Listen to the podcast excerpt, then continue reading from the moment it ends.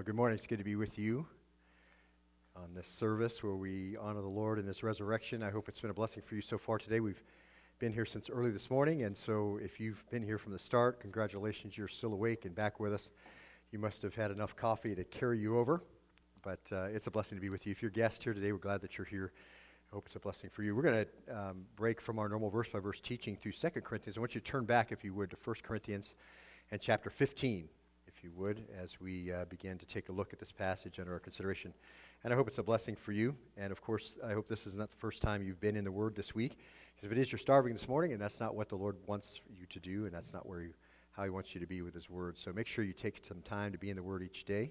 You can find a Bible reading calendar there in the foyer, and that can help you do that, or you can go on YouVersion, and they've got a lot of Bible calendars that can get you through the Bible in a year, and then the blessings of what the Scripture has to say to you, and the holy standard that's held up before you, so you know how to conduct yourself, is there, and then you'll understand, really, God, who doesn't change, has dealt with multiple situations very similar to what we're going through, and you can feel very confident that the Lord is in control of all things. Vice President George H.W. Bush represented the U.S. at the funeral of former Soviet leader Leonid Brezhnev. Bush was deeply moved by the silent protest carried out by Brezhnev's widow. She stood motionless by the coffin until seconds before it was closed, and just a few moments before the soldiers touched the lid, Brezhnev's wife performed an act of courage and hope, and a gesture probably that must surely rank among the most profound acts of civil disobedience ever committed. She reached down into the coffin and made the sign of a cross on her husband's chest. There at the Lenin Mausoleum on Red Square, a symbol of secular humanism and atheistic power, the wife of the man who had run all of it hoped that her husband was wrong.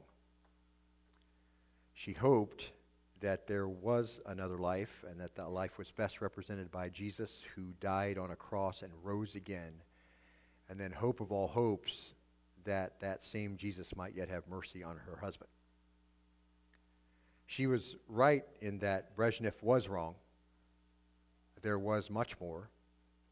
But the most heartbreaking part of that drama was that it was too late for him. Salvation can come to the living because of Christ's resurrected life. Once you have passed into death, you are sealed wherever you were. And Paul was always concerned lest someone miss the unparalleled importance of that truth, and the truth of the resurrection, and the hope that it can bring to people. And it's that truth that we're going to look at today. Of course, I'd like you to turn in your copy of God's Word to 1 Corinthians chapter 15, verse 1. And we're going to read all the way through verse 4. That'll be our passage for today. And we'll be going verse by verse through this, and I hope it's a blessing to you. Now I make known to you, Paul says, brethren, the gospel, which I preached to you, which also you received, in which also you stand, by which, verse 2, also you're saved, if you hold fast to the word which I preached to you, unless you believed in vain. Verse 3, for I delivered to you as of first importance what I also received, that Christ died for our sins according to the Scriptures. Verse 4, and that He was buried, and that He was raised on the third day according to the Scriptures. Let's back up and just take a look at a few things I think that will be helpful as we think about this very important thing that Paul's going to do. I make known to you, brethren. So Paul is reiterating something, if you understand it in context. He's talking to the church at Corinth. This is a church that he founded, a church he stayed and preached 18 months. And the verb is present, active, indicative. So here's the thing. Paul isn't reminding them of the gospel. He is saying, I'm currently telling you what it is, which I think there's a reproof there if you understand the words. It appears that some in the Corinthian church were evidently far from knowing and understanding and appreciating the gospel. But it wasn't because they'd never heard it before, because Paul said, look at the next phrase, which I preached to you. It's aorist, active, indicative. So at a point in the past, that's aorist, Paul made the good news clear to the Corinthian church. So they'd heard it before, much like perhaps you have. Obviously, they had heard him say it, and so they also didn't know how important it was. And then, which you also received, he says, again, aorist active. Again, at the point in the past, they received his teaching, they'd heard it, and they had affirmed it, and they had not rejected the message of the gospel. So early in this point in time, some point in time in the past, in the course of Paul's ministry there, they had recognized it as important. Even if they didn't fully understand it, they certainly understood that it was important. Paul goes further and he says, in which you stand, and this is perfect active, so sometimes translated, in which you abide. So 1 John 4:15 has the same word, so we can get the idea. Whoever confesses that Jesus is the Son of God, God abides in him, and he in God. So certainly some of the Corinthian church, believers of course, and having received the gospel Paul had preached, were able to experience a reality of being permanently established. And we understand that Jesus is able to save forever those who believe in him. So it's not a question of whether or not they were saved and cast out. Certainly the scripture is very clear about that. So some had heard, and they understood, and they stood perfectly in that security. And then verse 2, he says this. He says, by which also you are saved. And this verse is present, passive, indicative. And the passive voice means the subject is being acted on. So that means in the power of the gospel, they were saved. The power of the gospel is acting on the individual, and they were saved. So the gospel that Paul's explaining to them, he has explained to them before. And the gospel created the reality where a believer could be fixed in a spot, permanently established, a firm foundation. But it was also the vehicle, it's the means by which a conveyance that God used to bring about the salvation of the individual. Gospel is a conveyance for redemption. So Paul is speaking to people who had perhaps lost the passion for the gospel, speaking perhaps to people who or even had the ability to appreciate and communicate it and lost that desire to do it, which is much like the modern church. Very few are witnessing, very few are spreading the gospel, which is 5 times in the Gospels. The Lord clearly said that is supposed to be the main job of those who remain. And then, of course, there's always the danger that Paul was always concerned about, that they'd never been saved to begin with. So he's going back through and he's giving them the gospel. In Romans 10 verse 17, it's very similar. Much the same thing, he describes this process. And I think it's important as we lay this foundation. It's something we've heard before, but on Resurrection Sunday, I think it's important to revisit it. Paul says in Romans 10:17, faith comes from by what? Hearing. So in other words, this is the result of the gospel. Faith comes as a result of hearing the gospel. The gospel is a vehicle through which the Holy Spirit goes to work. It's not something wise men have thought up. It's not something achieved by intuition or meditation or mysticism or speculation or philosophizing or somehow working through all the false religions. Somehow you came to it and you discovered it on your own. It comes as a message, and the hearer has to hear it. And that's what Paul did when he explained belief and confession in Romans 10, 9, and 10. We look at that passage a lot. It is part of a presentation of the gospel that's sound. If someone's saved, if someone calls on the name of the Lord, if someone believes and confesses, it will be as a result of hearing a clear message of the gospel. Now let's look at the last half of the verse. So it says, and hearing by the word of Christ. So faith comes by hearing, and hearing by the word of Christ. So again, salvation does not come as a result of a message a man has thought up. And I think it's possible that's Paul's point in 1 Corinthians 15. He is actively giving them the gospel, because even though he had preached it to them previously, even though they had received it when it was given to them, even though some had found in it a place to be firmly affixed, they didn't have it right when they were giving it out, or they were not evaluating it or evaluating it correctly, or they weren't even born again to begin with. So according to Romans 10:17, if you really kind of boil this down, 1 Corinthians 15:2, how do you get saved? By faith. Faith comes by hearing. How do you understand how to do it? By hearing the message of the word of Christ. And what's the content of the message? Well, the significance of Christ, the word about Christ, the knowledge of Christ. And what is that? Well, Paul tells us that in the passage. In 1 Corinthians 15:3, he said, for I delivered to you as of first importance what I also received.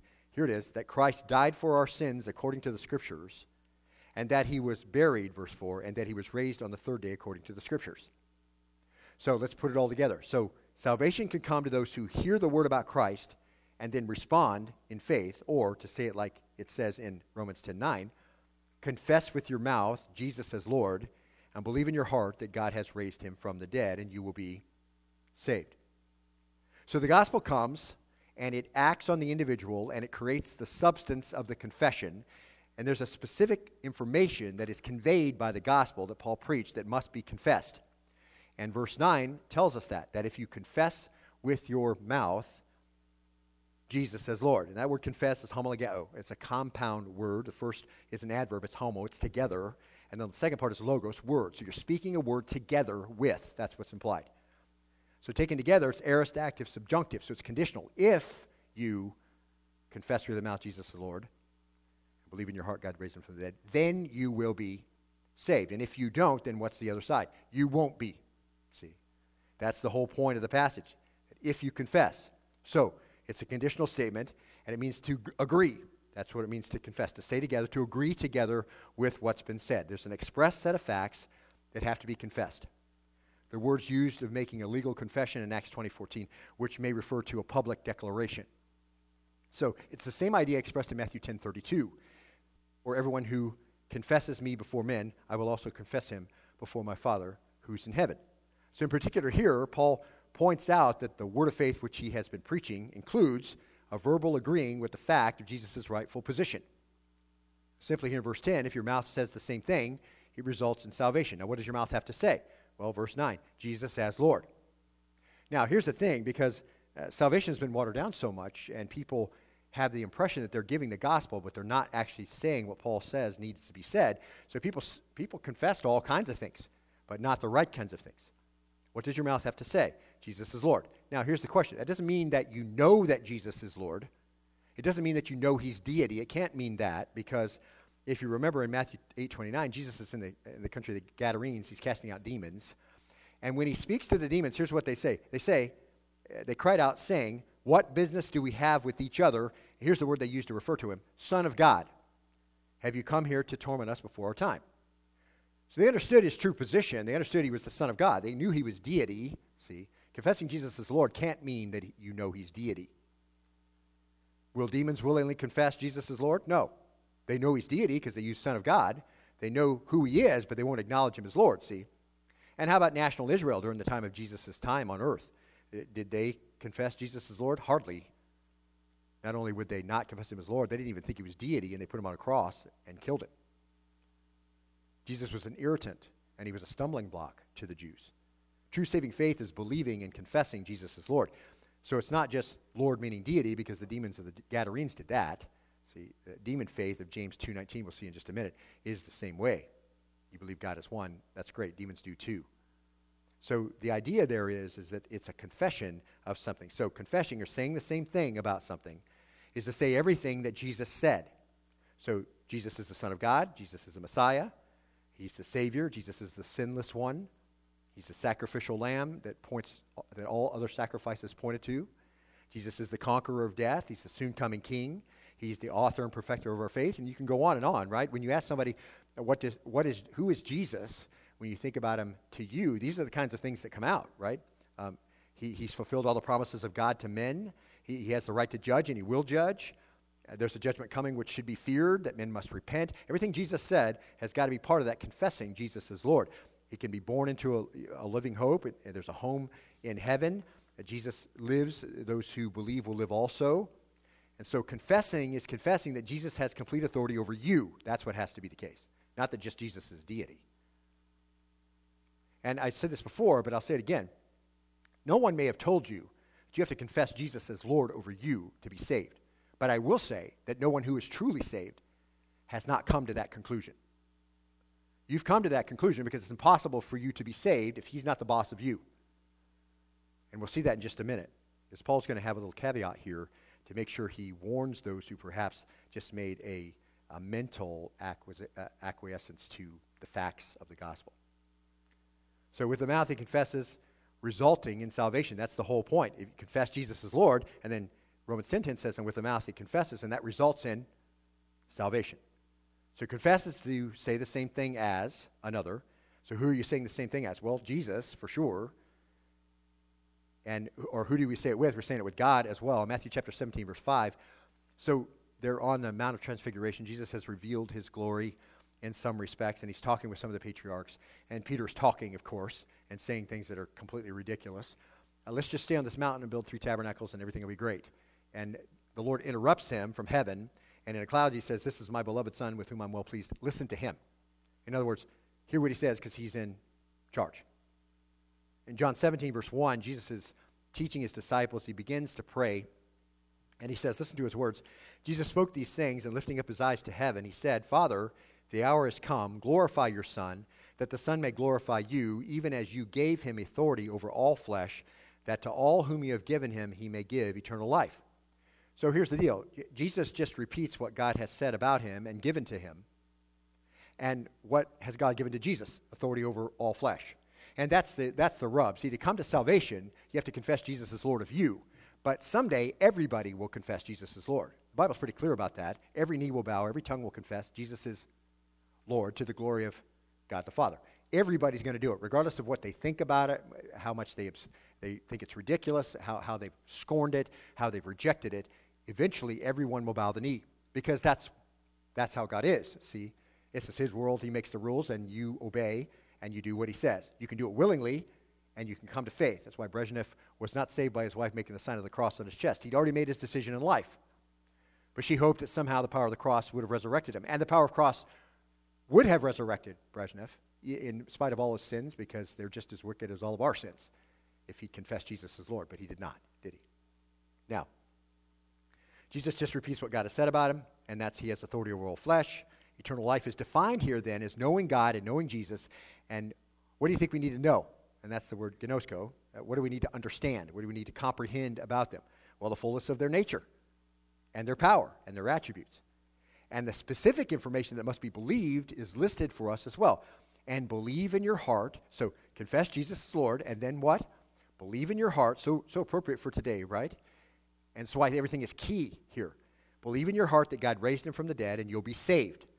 You're not, in other words, you're not going to be saved if you don't confess Jesus as Lord. You're not going to be saved if you don't believe in your heart that God has raised him from the dead. So you have to believe from your heart, from the inner person, from as deep as you can go in your personality. Just kind of define this for you. From the core of your existence, that's what has to be most true about you. What do you believe? God raised him from the dead. Why did the Holy Spirit lead Paul to isolate this? Well, because of this. The physical, bodily resurrection from the dead demonstrates that Jesus was who he said he was and did all he said he came to do. It's very simple. It was the authentication and the verification of the ministry of Jesus. And that's why it's isolated, and the Scripture tells us this so clearly. So the message then, again, is the vehicle through which God brings salvation. Romans 10:9, believe in your heart, God has raised him from the dead. So when you do this, you're doing more than just believing an isolated historical event. Many do that. If they were raised in church, and I've witnessed to many people who were raised in church, they believe in the isolated historical event that Jesus was raised from the dead. They can tell you all the stories. But it has to be true for you that Jesus is Lord and that God raised him from the dead. And you have to believe that to be true. And in order to be saved, that has to be true of you. So when you believe from the truest part of you, the deepest part of you, that you're truly you are really embracing the most important dynamic of realities, the resurrection, which confirms that Jesus is the Son of God and confirms everything else he just said about himself. He's the Messiah. He's the Savior. He's the sinless one. He's the sacrificial lamb. He's the conqueror of death. He's the soon coming king. He's the author and perfecter of our faith, and on and on. That man can be justified, and that all the promises of God are true, and that man must repent, and he has the right to judge, and he will judge, and there's a judgment coming, and we should be worried about it, and you can be born into a living hope, and because Jesus lives, all those who believe will live also. See, everything keys on this. It's all bound up in the resurrection. It's part of the presentation of the gospel that's true, that can actually have change associated with it, and that's why Paul resets to this point. All of that's bound up in the resurrection. That's what you embrace from the deepest part of who you are when you believe in your heart that God has raised him from the dead. So your heart, beloved, no matter what, where you may have been, and you may be sitting in here and you would consider yourself a Christian all your life, your heart has to avow all that the resurrection intended for it to avow. And you have to believe that with all your heart. You believe in your heart the verification of all Jesus came to be and to do. Salvation comes through the vehicle of the gospel, and the Holy Spirit goes to work so that person can believe from their innermost being that God has raised Jesus from the dead, which verifies everything that Jesus said about himself, and a person must confess that Jesus has all authority over their life, and they willingly submit to that authority. Salvation can come to those who hear the word about Christ and believe and confess. Salvation can come to those who hear the word about Christ and call on his name. Knowledge comes before faith or believing or confessing. And I witnessed lots of people who've just gone to church all their life and they've always had a relationship with God. Listen, when I hear that, I'm super concerned because you haven't had a relationship with God all your life. It's impossible. You have to confess and believe. If you're going to come to faith, that's how it looks. Now, you may know how to conform to Christianity. It doesn't mean that you are a Christian, which is why Jesus had so much to say in warning, and we're going to see that in just a minute, about people who did all kinds of churchy things. He just said, wide's the path and broad the way that leads to destruction, narrow's the path that leads to salvation. And if you find it, and then he went on to say, many of you will say, didn't I cast out demons in your name? Didn't I do this? All kinds of churchy things. And you know what he'll say? Depart from me, you workers of, and this is the actual word, lawlessness. What's that mean? That means the track of the life was not in line with the gospel and your confession that Jesus is Lord. Because if Jesus is Lord, you obey his commands, and his commands are not burdensome. See? So everything keys on that. And it's important. It creates a lot of discouragement inside the churches because people say, you know, I went up as a child and I did whatever. Listen, if the life doesn't track out in this fleshly body, ungenerated flesh, unregenerated, which is going to have its appetites, but your life doesn't track out in that direction, there's some question about what actually went on. Now back to our passage, 1 Corinthians 15:1. So Paul says, and this is why he comes here, he says, and comes to this point partway through our first letter of Corinthians, the second one, we know it's the second one that he wrote to them, we don't have the first one. He says this, now I make known to you, brethren, the gospel which I preached to you, which also you received, and which also you stand. Now you understand that now because we laid some groundwork, by which also you are saved. Now here it is, if you hold fast the word which I preached to you, unless you believed in vain. So are we saved because we hold the word fast? No. We're saved because the gospel was responded to. It's the vehicle by which salvation can come, and it's an established set of facts that must be believed and confessed. But the track of the life is holding fast to the word which I preached to you, unless, and here's the caveat, you believed in vain. So Paul's setting the stage in order to reiterate the gospel. These are born-again people who had lost the passion for the gospel, perhaps the ability to appreciate its power, and the motivation to communicate it to someone else in the ministry of the gospel, or perhaps not saved at all, which describes a lot of the modern church. But it wasn't because they'd never heard it before, because they had. And it wasn't because they didn't understand it, because they had accepted it. And it wasn't because they hadn't experienced the power of the gospel, because some had, and they had created this secure foundation in life, a fixed standard of living. It was the vehicle, it was the means of conveyance God used to bring about salvation. And so it says, hold fast to the word I preached to you, unless you believed in vain. It's by this you're saved, he said, and that word saved, sozo, present, passive, indicative. Again, it is to rescue, it's to deliver from destruction, it's to bring about wholeness. That's what happens when you confess Jesus is Lord and believe in your heart that God raised him from the dead. You are saved, so you have to, by default, believe that you are what? Lost. See, and that's really lost on a lot of people. I remember one time sitting across the table from someone. I'd been invited over to dinner, my wife and I, and these folks were friends, and they had brought their family in. And as often happens when I'm at dinner, somebody would say, well, you're a pastor, yeah. And then I'm always interested to see what's going to be said next. And this lady said, I've always been a really good person. That was the next thing out of her mouth. And I just thought, well, she's just establishing a pecking order here. You know, I got it. She wants me to know that she's up there, and I don't have to evangelize her. And so I just said, well, that's great. I mean, I appreciate that, and I'm sure you are a very moral person. I want to ask you a question. Have you ever told a lie? She's like real quiet. Have you ever used the word of God in vain? Quiet. Have you ever wanted something somebody else had? So if the answer was yes to any of those, and probably yes to all those, because all of us have done that, right? Then you broke 3 of God's top 10. Now, he could have had a top 100, and they would have been just as fixed and just as important, but he boiled it right down to 10 things you make sure you don't do, and you've done 3 of those. So I understand your comment, I'm a good person. Relative to other people, you're a relatively moral person. That by itself, though, does not set the standard by which you're received by God. We don't even keep our own, we have certain standards we want to keep for ourselves, right? On a day-to-day basis, you have things you want to accomplish, things you want to make sure you don't do, things you want to make sure you do, right? Everybody has that. And we don't even make those standards, do we, most of the time? So what makes us think somehow we've achieved God's standards? That's the place people have to get to. It's impossible to give them the gospel if all you say is, God loves you and has a wonderful plan for your life. Wouldn't you like to have someone who never leaves? Wouldn't you like to have love that never ends? You know, And so what you're doing is you're putting all the benefits of salvation out there as if that's the gospel, and people say, yes, I would, yes, I would. But what does the Bible say? You have to lose your life to find it. You have to confess Jesus as Lord over you and believe in your heart God raised him from the dead, which means that you had a sin debt you couldn't pay, and Jesus took it for you. That's a whole lot different than wanting a love that never ends, and God loves you and has a wonderful plan for your life. Listen, you can't start the gospel that way. Paul never did. You don't find that anywhere in the Scriptures. The benefits of salvation are not the gospel. And so Paul wants to reset it. So either they don't have a great appreciation for the gospel and the facts of the gospel, or they're not giving it out at all, or they might not even be saved but think they are because they agree mentally with the things they know to be true. So the idea of being saved is to be redeemed. It's to be delivered from destruction. It's a continuous action, so it's present tense. So the individual is being acted on by an outside source. That salvation is always that. God's power is what saves you. God's power is what raised Jesus from the dead. It's what saves you.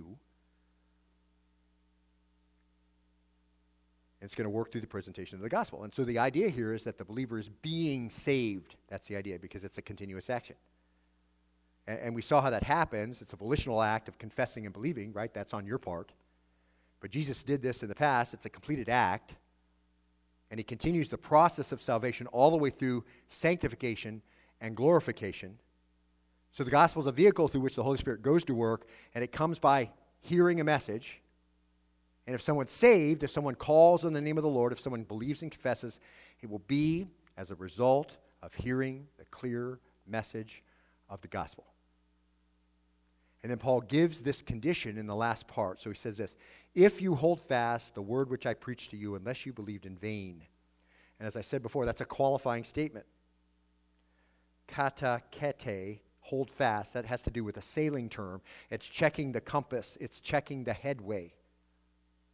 A lot of people think, I come to faith and then I'm fine. God just forgives everything and I do what I want. Listen, you've missed the whole point of giving up your life. I mean, Romans chapter 6 is very clear.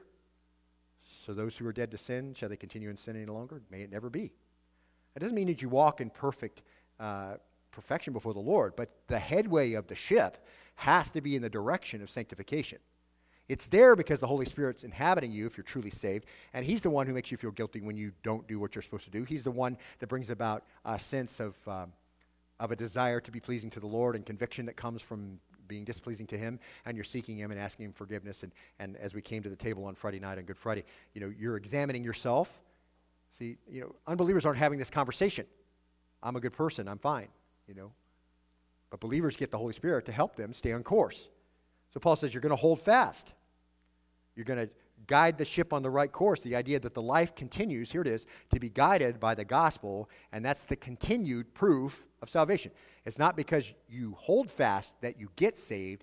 You hold fast because you are saved. Present, active, indicative. And that's the whole question, whether they were even saved to begin with. So Paul's giving the gospel out. It's a continuous, habitual action the believer's involved with, letting the word of Christ dwell in you richly with all wisdom. That's the mood of reality. That's how it works. And it really sums up what the Scriptures teach us. And that explains a lot about what goes on in the name of Christianity over the years. It's like, how in the world could that possibly be? Now, I will say that Christians can be caught up in the same types of sins that the unredeemed world can be caught up in. The difference is what happens afterwards. But if it's a pattern of the unregenerate, if there's a whole separate life going on apart from what is going on before people, and you know that, see, people as they're alone by themselves. And that's why I always encourage you to be in the Word. It holds up the holy standard before you. Are you submitting to that holy standard? You know whether you are or not. And if you're not, and the ship's not headed in that direction, then you fall into this category, unless you believed in vain, see. If people profess to believe the gospel, but have not given or are not giving, mark this, beloved, due consideration to what that implies and what it demands, they do not really trust Christ. They're not holding fast to the gospel, and that shows that they've never been redeemed to begin with. Now, it's a very common theme in the Word of God, and we looked at it numerous times over and over again. James 2:19, pretty direct and to the point. James says this, do you believe that God is one? So you can think about yourself, well, I believe in God. Well, great. James says, demons believe in God, that God is one. You do well. That's what James says. Demons also believe and shudder. They even shudder. They know God exists. They've refused to subject themselves to him as Lord, and they shudder at what they know will be the end result of all of that. That still doesn't draw them towards a redemptive relationship. It's a superficial kind of faith, an external kind of belief, an intellectual acquiescence, if you will, that lacks the obedience to anything else Jesus has said about himself. And this is a common theme of the Word of God, but numerous warnings. But Paul comments here at the end of verse 2, just illustrates the common warning about disbelief. Although Paul says, if you hold fast unless, he says, you believed in vain. In other words, a fruitless act in the past, it's active indicative. In the past, something happened, but it had no purpose. That's the whole point. You believed in vain. It's fruitless. So, you see, some people fall into that category, right? I mean, if you asked people, are you sure you're really saved? Sure. But if everyone who was sure they were saved were actually saved, then there would be no need to have any warning. Would there be? I mean, if you thought you were saved and that was good enough, would that then preclude every warning? If God was just going on what you think about yourself and not the objective standard that he set in his word? See, this is really important. So they received information, but they were not willing to confess or to say the same thing, homologeo, regarding themselves as the gospel describes them. They believed the facts of the gospel, but thought they were okay. They didn't really believe that they were sick in sin, which is exactly how Scripture describes us. And when men and women don't hold fast to the gospel, it's because they love their sin. That's the reason. See, they don't want to come and have it exposed. They avoid or reject the gospel because it shines a very bright light into those dark corners.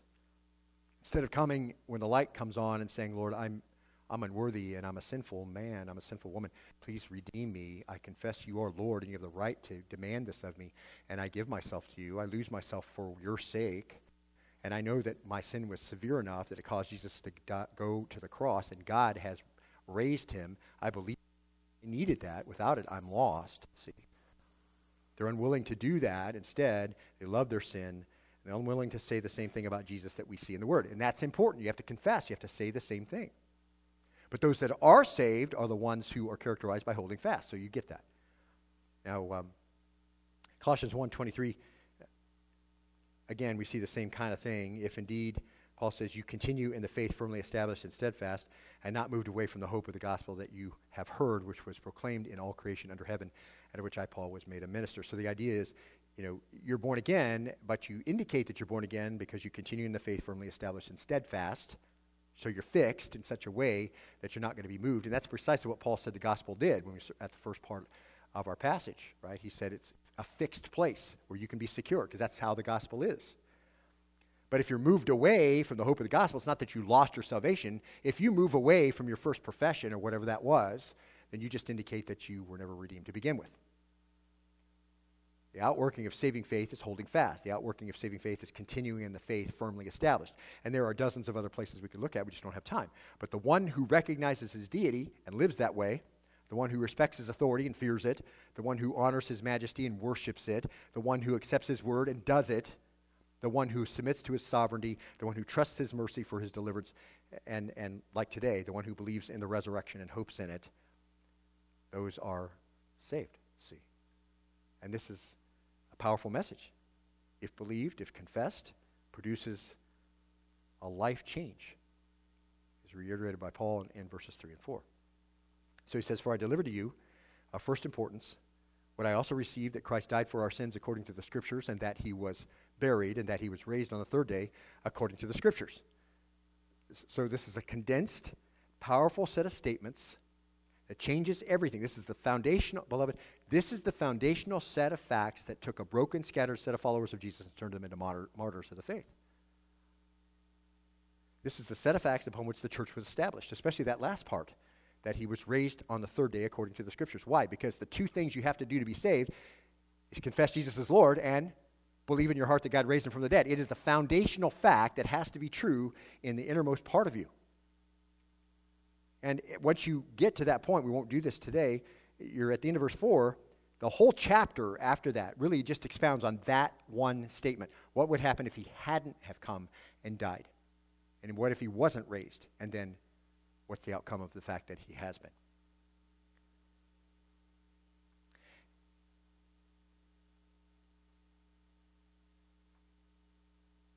And the whole chapter really expounds on that. And it's that statement that's caused the world so much consternation. Like, Christ is raised on the third day according to the Scriptures. And according to Paul, it's really basic. It's really, if you, to use an older word, fundamental to the faith. And when people hear that, they get, kind of feeling weird. You know how people describe fundamental? Not enough fun, too much damnation, and not enough mental.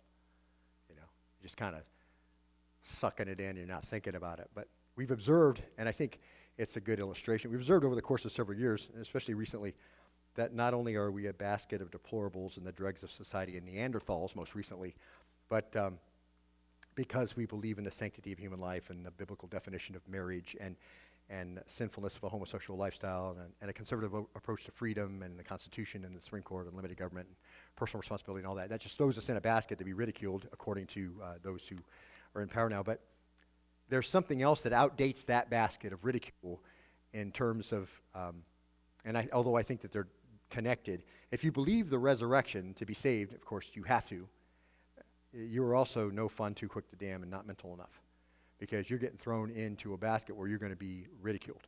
And we looked at this already, and it isn't new. We saw an example of it Friday night, actually, from a few years ago. Remember, I told you that at Yale, somebody had taken a cross and painted ROFL on it and placed it in the center of Yale's campus, as if the cross makes you roll on the floor laughing. And it was a big discussion, and you can read about it. A bunch of articles written about whether or not Christians deserve to be ridiculed for their faith, and very, very unlike first century church. Oh, Christians shouldn't be ridiculed. It seems odd that Jesus on the cross said, Jesus of Nazareth, King of the Jews, which was ridicule. Here's what we do to kings of Jews. We murder them. And so it's not the first time ridicule comes. But 1 Corinthians chapter 1, verse 18, it's not new. In fact, for the word of the cross is, here it is, foolishness to those who are perishing. So it's foolishness to the people you're going to witness to. The word of the cross, which they have to believe Jesus died and rose and God raised him from the dead, that's foolishness to the perishing. So when you first give it, if you're really giving the gospel, if you're trying to make it sweet, if you're trying to make it attractive to everybody, if you're trying to make the church so that all unbelievers feel comfortable, then you're not going to say this, because this is going to be ridiculed, okay? Word of the cross is foolishness to those who are perishing, but to us who are being saved, it's the power of God. It is the power of God. That's how change occurs, right? Salvation is God acting on an individual who's confessed Jesus is Lord, believed in your heart, God raised him from the dead. 1 Corinthians 1:23, very similar. But we preach Christ crucified. There it is again. What do we preach? How great it is to be in church and how God loves you and whatever. We preach Christ crucified, to the Jews a stumbling block and to Gentiles foolishness. But to those who are the called, that's those who have received it, those who have come to faith, both Jews and Greeks, Christ is the power of God and the wisdom of God. It is the power of God. See, it's salvation. If you're at a church where they just make you feel good about yourself all the time, I would say they're not preaching Christ crucified, because you can't preach Christ crucified and they'd be happy in the sin that you're sitting in. Okay? So there's really no middle ground here, is there? I mean, when you embrace the resurrection at salvation, you permanently place yourself in a place of ridicule. But Paul says that is precisely where the power of God and the wisdom of God are found. And it's really the basics. It's fundamental. It's foundational. It's indispensable. Now, let's look back at that first statement that Paul makes. He says, for I delivered to you as of first importance what I also received. That's two very important verbs, delivered and received. Both of those are aorist, active, indicative. It just means that at a point in the past, this message was delivered to you. And at a point in the past, I passed the message on. It was delivered to me, rather. And at a point in the past, I delivered the message on to you. Both times aorist. Both times in the past, I received it. And in the past, I delivered it to you. And the adjective modifier is superlative, of first importance. So the idea there is first in rank, first in influence, first in honor, primary. I received the most important thing, and I pass it on as the most important thing. And that takes the whole passage to a whole nother level, does it not? We have a lot of things we think we need to pass on as ministers in the church and as ministers in the community. I would propose to you that there are only a few things you really need to pass on, and they have to do with this. A couple of things we need to understand here. Paul didn't originate the message that he gave them.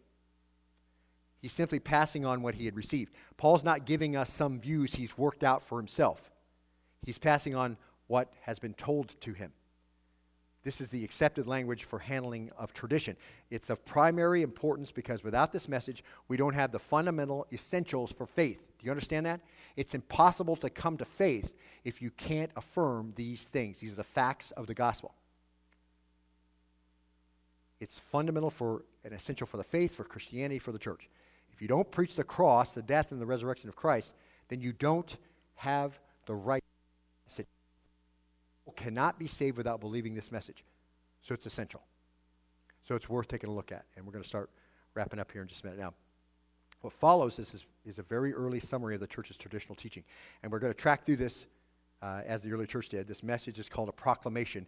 It's a gospel preached by the early church. Now, in verse 3, it says, Christ died for our sins according to the Scriptures, and that he was buried and that he was raised on the third day according to the Scriptures. Now, we're going to look at a few illustrations here, and we're going to see in Acts chapter 8, verse 5, here's what Philip did. Philip went down to the city of Samaria and began what?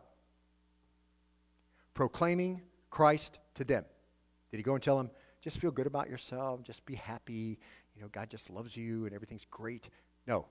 He goes to Samaria, and he begins proclaiming Christ. What did he proclaim Christ? Christ died for our sins according to the Scriptures, and that he was buried, and he was raised on the third day according to the Scriptures. And that has so much breadth, doesn't it? Christ died for our sins according to the Scriptures. So what's that mean? I was a sinner, and I deserved death, and he died in my place. See? So, and we could go through all that, but I think you can see this, and naturally we see this is what Paul and Barnabas had been doing on their missionary journey, Acts 15:36.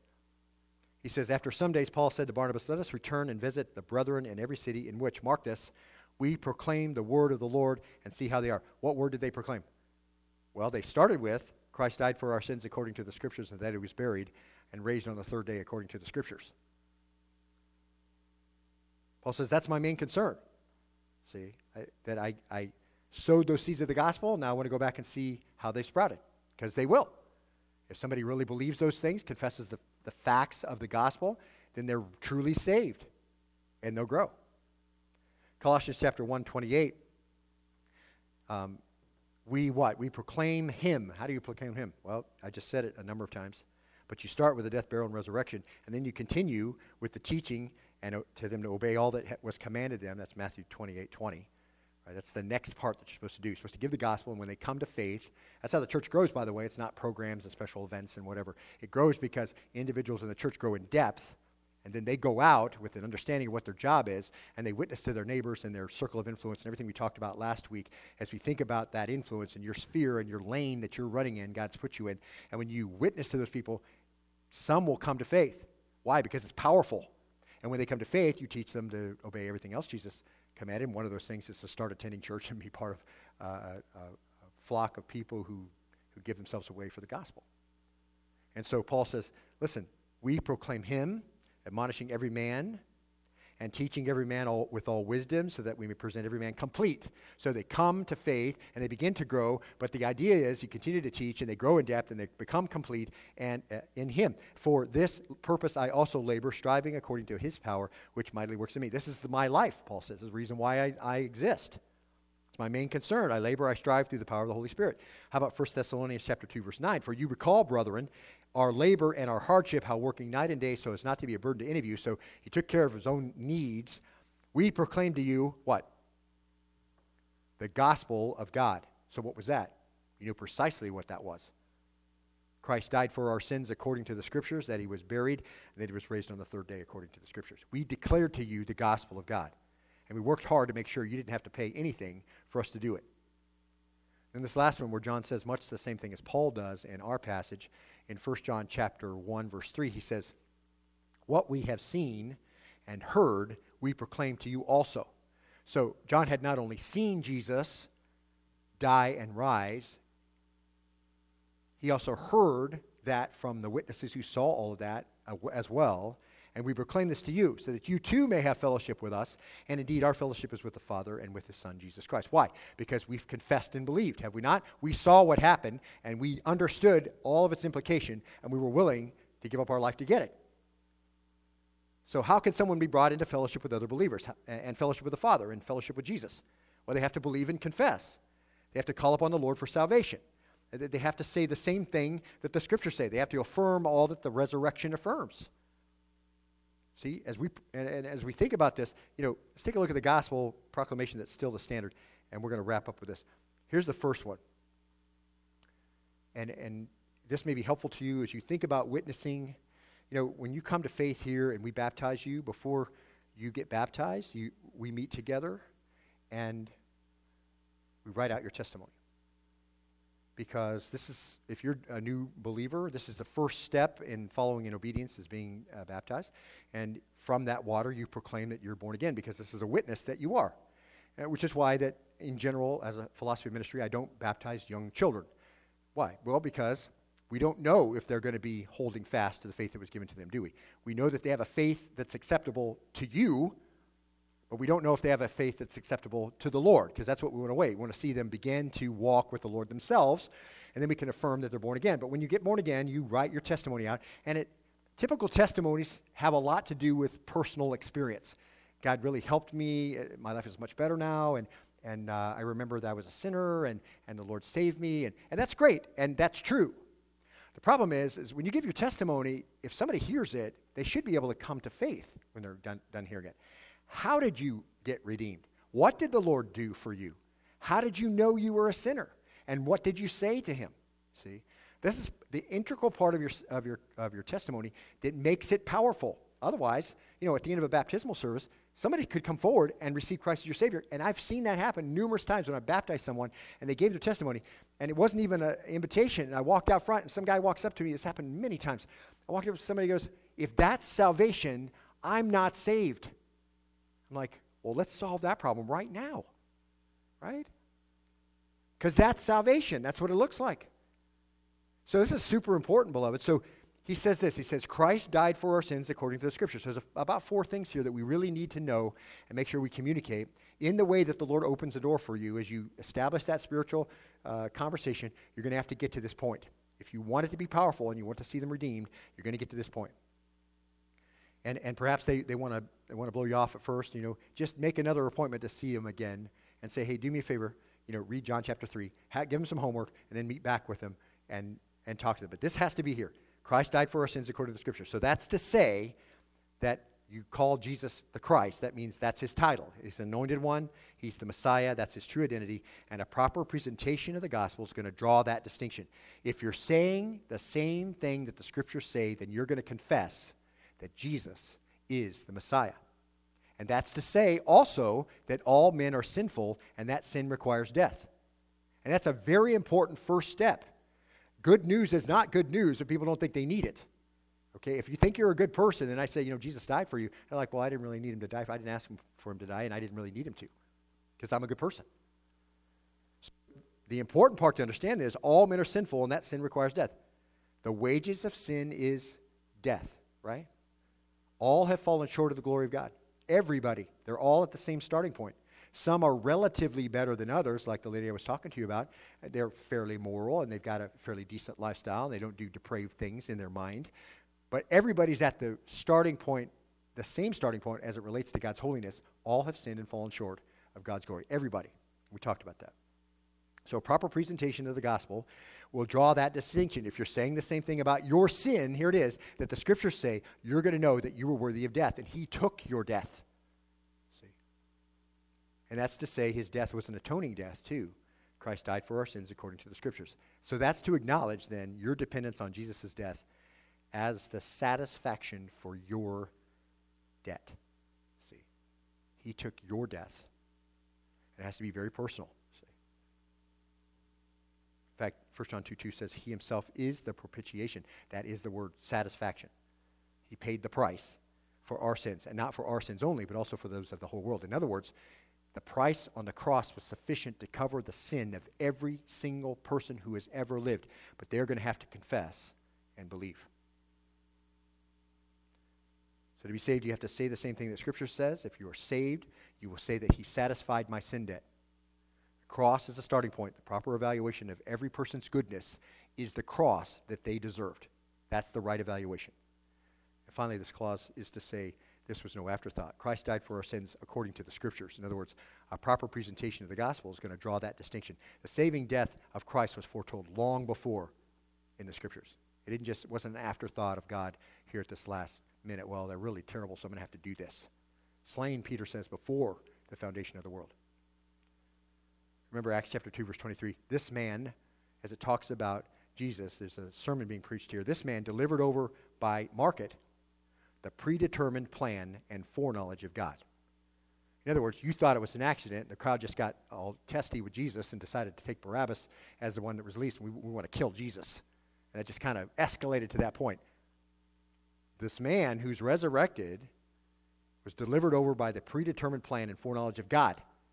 And you nailed him to a cross by the hands of godless men and put him to death. So you're still just as culpable, but God planned it long ago. See? And Isaiah 53 would certainly be in Paul's mind. Now let's look at the second part of verse 4. That he was buried, two things. That's to say, the burial of Jesus is a historical fact. A proper presentation of the gospel will draw this distinction. Every gospel refers to his burial. Everybody knows that he was buried. It's consistent with cultural precedent to take dead bodies down from the cross and bury them at that nightfall prior to the Sabbath. The process is well known. Joseph of Arimathea was there, assisted by Nicodemus, laid Jesus in a borrowed tomb. Everybody knew where it was. Even people that didn't like Jesus knew that he was in a tomb, and he was, and this is the next part, Jesus had indeed truly died. He was dead. They didn't bury a live person. And the proper presentation of the gospel, if you're saying the same thing about Jesus that scriptures say, then you're going to have to say Jesus was put to death for your sins, and that means he actually died. And according to the scriptures is implied here, so again, it's not an afterthought. Then this last wonderful part of verse 4, the reason why we celebrate it all day today. And that he was raised on the third day according to the scriptures. Four things. And this is to say that because of his verifiable death, the empty tomb is a well-known fact. It's not marginal. Both supporters and opponents of Jesus asserted Jesus was dead and was buried, and supporters and opponents of Jesus both affirmed that the tomb was empty. And a correct presentation of the gospel is going to say that. And that's also to say that death couldn't hold Jesus, see? Proper presentation of the gospel is going to draw a very important distinction. And it's a key element of belief from Romans 10:9, right? His resurrection confirmed that he was sinless. Born of a virgin by the Holy Spirit, Adam's sin had no hold on Jesus. And since he was truly dead, his resurrection market was the reanimation of a corpse. That's the sticking point, isn't it? I have done hundreds of funerals in my time. I have never seen a reanimation of a corpse, ever. And neither have you. Why? Because it's against the laws of nature that we understand. And that's precisely the point and why God raised Jesus from the dead. He saw no decay. He was raised to glorious life. And by trusting his resurrection, all who believe will escape sin's punishment and be raised to life. And I will say as a caveat, I've done hundreds of funerals. I've never seen the reanimation of corpse. But what I haven't seen, but I know has existed beyond a shadow of a doubt, is that the moment they were dead, if they were born again, their spirit was present with the Lord. That I know beyond a shadow of a doubt because of what Jesus has done. And that's a marvelous thing to think about. And Jesus was, it's important to remember this too, raised by the power of God. The power of God acted on him just like it acts on you through the presentation of the gospel, that vehicle by which you believe and make a volitional statement of faith. The power of God goes to work on you just like it went to work on Jesus. Perfect, passive, indicative. Maximum possible emphasis, the permanent results of the event. That's why it's perfect. It's so great. In other words, Jesus, the Messiah, will continue to be in the position of the risen Lord forever. He will never not be in that position. And again, it's just another affirmation. Your salvation is forever. Why? Because Jesus' resurrection is forever. And he promised that if you believe on him, if he lives, you will too. So you're confirmed there forever. And the perfect tense is used this way 6 more times just in this chapter, in verse 12, verse 13, 14, 16, 17, and 20, and only once in all the rest of the passages of Scripture. It's an important distinction to make. His resurrection verified everything God had said about him and everything he'd said about himself, and God, as a result of raising Jesus, has given him a name above every name and the right to judge. And again, it's to say, according to the Scriptures, it was no afterthought. A proper presentation of the gospel will draw this distinction. A great saving act of God. You know, Jesus himself, before he went to the grave, said that Jonah's time in the belly of the fish was going to foreshadow how long he would be in the grave. I mean, he said up front, it wasn't an accident. Maybe he's going to wait on God's good pleasure. Maybe it'll be 5 days. Maybe it'll be 7. You know, if it's a week. I mean, if you raised within a week of the time you said you were going to, you know, in human terms, you're still a hero. If Jesus said 3 days, that's when I'm going to be raised. You know, Psalm 16:10, David prophesied God's raising of Christ. Isaiah 53 speaks of his life after death. Listen, it's not a secret. The great saving act of God through the death, burial, and resurrection of his son Jesus is captured by Paul, handed down to the church in Corinth, and on down to us. Each statement has a huge implication connected to it, and they are what must be presented for a proper hearing of the gospel. They are the vehicle for salvation. There's a fundamental set of facts that took a broken and scattered group of followers of Jesus and turned them into martyrs for the faith. This is the fundamental set of facts on which the church was established. And beloved, if your testimony is going to be powerful on this Resurrection Sunday, it's going to have to include these things. These are the things it must include, because people can't come to faith if they don't believe them. And they're not going to believe them if they don't get to hear them. Faith comes by hearing, hearing by the word of Christ. And so when you give that resurrection, you include the resurrection, you know, that is the good news. It's the power of God that he took your place. But from the way many will react when you say it, it seems like the worst news of all. It doesn't matter. It's because they think it's the worst news, you still give it out. Because it is the power of God for salvation to all who believe. Let's bow and be dismissed in prayer. Lord, we thank you today for an awesome time to be in your word. We're grateful for the time that we could remember the resurrection. We could celebrate it at sunrise service and just enjoy each other's fellowship later in breakfast. And then throughout the services, we've just wanted to magnify your name. What you've done is amazing, but it's also important that we understand salvation doesn't come any other way. Thank you for sending your son Jesus to breathe our air and drink our water and live on this earth.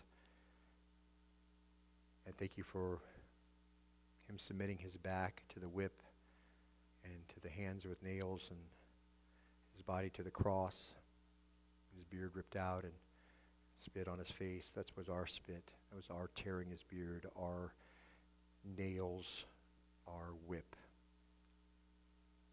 It's what we deserved, and we certainly participated in our sinfulness before salvation. We understand we would have been right in that group. Thank you, though, Lord, that those things did not stop him, that he drank the cup you needed him to drink, endured our shame and our sin, and freely gave his life to deliver us. Our sin, our shame. We own that. And Father, thank you for raising him from the grave to prove that he had power over death and hell for all who believe. And that's where it comes down to you. We don't always give an invitation. We will today. And it's not hard to give, because I just gave you the gospel. Confess with your mouth Jesus is Lord. Believe in your heart God raised him from the dead. There's a specific set of facts that has to be true. If those things are not true, if that's not where you are, then no matter what you said before, you're not born again. So you don't want to fall into the warning group. You want to fall into the group that, regardless of how long you've been coming to church, maybe how much you've known about the Bible, how long you've grown up in it, you have to do those things. Christ died for your sins according to the Scripture. He died for your sins. And he was buried. He was raised on the third day according to the Scriptures. Do you believe that? Are you willing to confess that Jesus is Lord of you? He has the right to rule. Everything he said about you is true, and you have to obey. If you're not willing to obey, you don't have salvation. So let this day be the day. If you've prayed those prayers today, it's not necessarily the things that I've said, but your own heart desire. Before you leave, fill out that card that's in the chair in front of you. Let me have that before you go. I can pray for you and help you grow. It'd be our joy to know that. So, Father, thank you for this day. Certainly the things that follow are gifts from your hand, the fellowship of family and the blessings of food around a table. These are things you've established. You're going to continue in the eternal state with us. But, Lord, we give you thanks for that. We thank you, thanks that the grace that was purchased for us by Jesus, even on the world, the common grace that's given to the world, that they can live in sin and not die immediately, is because of Jesus' powerful death. But that judgment is being saved up. So help us to be about giving the gospel out before it's too late, as Brezhnev's widow understood. Pray that all this in the name of your Son, Jesus, and forsake, and all God's people said, amen.